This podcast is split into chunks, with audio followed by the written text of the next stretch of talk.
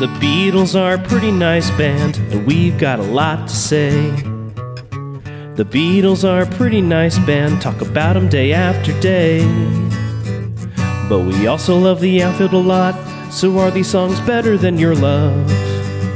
The Beatles are a pretty nice band, someday we'll judge if they're fine, oh yeah, someday we'll judge if they're fine. Michel. Francois, oui? Voulez-vous coucher avec moi ce soir, Michel? Well, Lady Marmalade. What does that mean anyway? I don't know. Would you like to sleep with me tonight? Okay.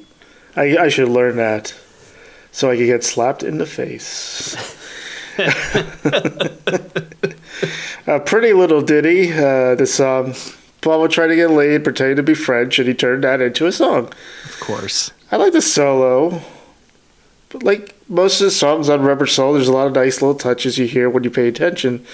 But, you know, this is just not my favorite. It's a rare Beatles song that to me is actually overplayed.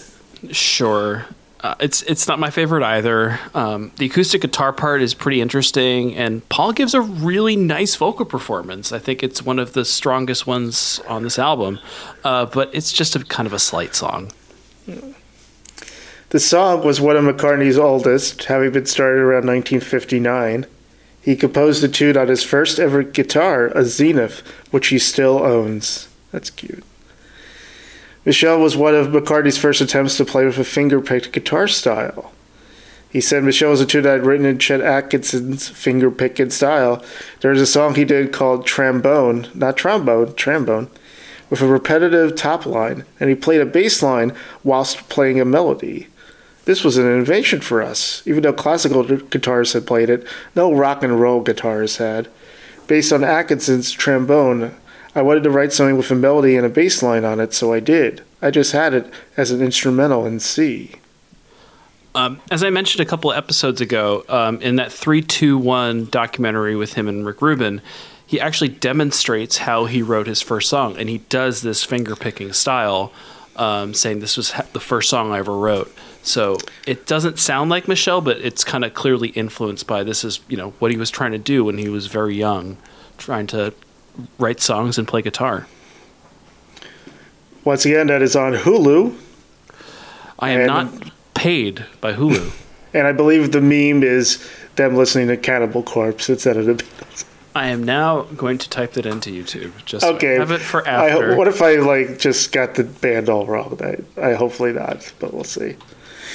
Um, the French element was inspired by parties held by Austin Mitchell, one of Lennon's tutors at the Liverpool College of Arts, and potentially the inspiration behind the song's title. I'm guessing by your fist pump, I was correct. You're correct. Uh, so yeah, Paul. This is Paul talking. He used to throw some pretty good all-night parties. You could maybe pull girls there, which was the main aim of every second. I so I, I raised the bit of that. You could get drinks, which was another aim, and you could generally put yourself about a bit. I remember sitting around there, and my recollection is of a black turtleneck sweater and sitting very enigmatically in the corner, playing this rather French tune. I used to pretend I could speak French. Years later, John said, Do you remember that French thing you used to do? Well, that's a good tune. You should probably do something with that. So that's John. John and John you know, when John tells you to do something, Paul Paul tends to do it. Ivan Vaughan, who introduced John to Paul in 1957, uh, his wife helped Paul with the lyrics. She, um, what did she do? She taught French. Yeah, that makes sense. She taught French. Uh, John helped with the middle section. He had listened to Nina Simone's version of I Put a Spell on You, and there was a line in it that went, I love you, I love you. And that's what, what made John think of the middle A for Michelle. I love you, I love you, I love you. So look at that. That's all you want to say.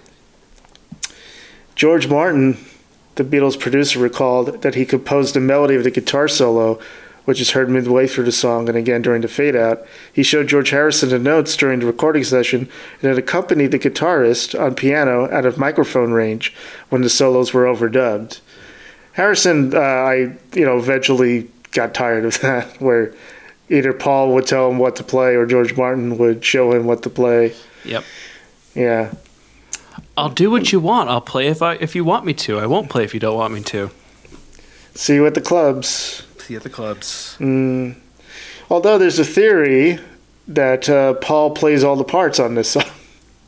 Yeah. Which you know, I know he played mostly all the parts for yesterday. I mean, he wasn't he wasn't the string quartet, but I guess you know. Right. Each version of this song has a different length. The UK mono mix is 2 minutes and 33 seconds. The stereo version extends to 2 minutes and 40. And the US mono is 2 minutes and 43 seconds. The version available in the Beatles Rock Band has a running time of 2 minutes and 50 seconds. My God. It Just keeps getting longer and longer. Longer. Michelle won the Grammy Award for Song of the Year in 1967 and has since become one of the most widely recorded of all Beatles songs.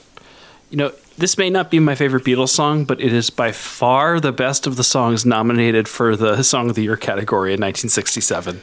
Well, let's see. We had Born Free, The Impossible Dream, Somewhere My Love, and uh, Strangers in the Night, performed by Frank Sinatra. Written You by. don't like uh, Strangers in the Night? I mean, Bert Kaempfert's got the mad hits, but I'd prefer uh, Michelle. okay. Oh, you don't like me? Uncle Frank? Hey. Hey, uh, well, get him, boys. No. Uh, so I did an Elvis impression and a Sinatra impression this week. Very nice. Good for me. Uh, Bob Dylan prefaced his 19 his March 1966 dismissal of show by stating, "I dig the Beatles," but he clearly loved McCartney's latest pop confection. A song like "Yesterday" Michelle, hey, God knows it's such a cop out, man. Both of those songs, if you go to the Library of Congress, you could find a lot better than that. There are millions of songs like Michelle and Yesterday written in Tin Pan Alley. Oof. He's not wrong, but, you know, whatever. This is uh, Ro- Howard Kaylan of the Turtles said something fun. Rubber Soul was beautiful, but made me mad. It wasn't rock enough for me. It was too sentimental and logical. I drifted toward the Stones for a while until Revolver came out and forced me to take acid and talk to the trees. Turn Off Your Mind saved my life while Rubber Soul only got me laid. I had, I had to wait till I found a girl named Michelle, but it worked. Now I'm married to a girl named Michelle, and she ain't buying it. Amazing. That's such a great quote. John Croft wrote that Capitol believed so strongly in Rubber Soul's impending success they didn't bother to release a single from the album. While this was typical of record companies in England, it was unusual in America. DJs soon made a decision for themselves, choosing Michelle as a lead-off sing a lead-off song. To help facilitate sales, Capitol quickly slapped a bright yellow sticker on its cover announcing, "Here, Paul, sing Michelle."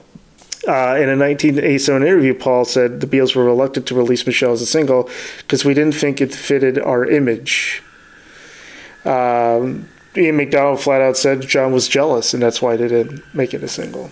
Interesting. The Overlanders had a number one hit with it in 1966. They didn't care what John Lennon thought.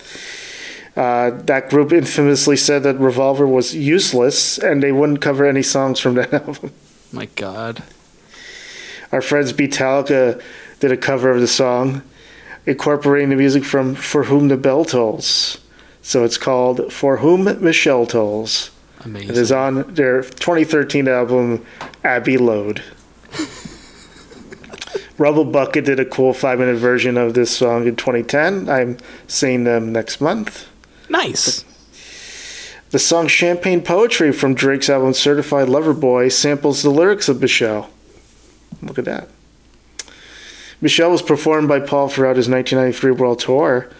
He has rarely performed the song since, but did include it in a 2009 performance in D.C. in honor of Michelle Obama, the American First Lady, and he would play it on most, if not all, of his performances in France or other Francophone countries. On June 2nd, 2010, after being awarded the Gershwin Prize for Popular Song by President Barack Obama at a ceremony at the White House, Paul performed a song for Michelle Obama, who sang along from her seat. McCartney quipped, I could be the first guy to ever be punched out by a president. Thanks, Obama. Thanks, Obama. Thanks, Obama. Love count four. Cats. Josie scale. I'm gonna give this a Josie. We La Josie. The Beatles are a pretty nice band, talk about 'em day after day. But we also love the outfield a lot, so are these songs better than your love? The Beatles are a pretty nice band, someday we'll judge if they're fine, oh yeah, someday we'll judge if they're fine.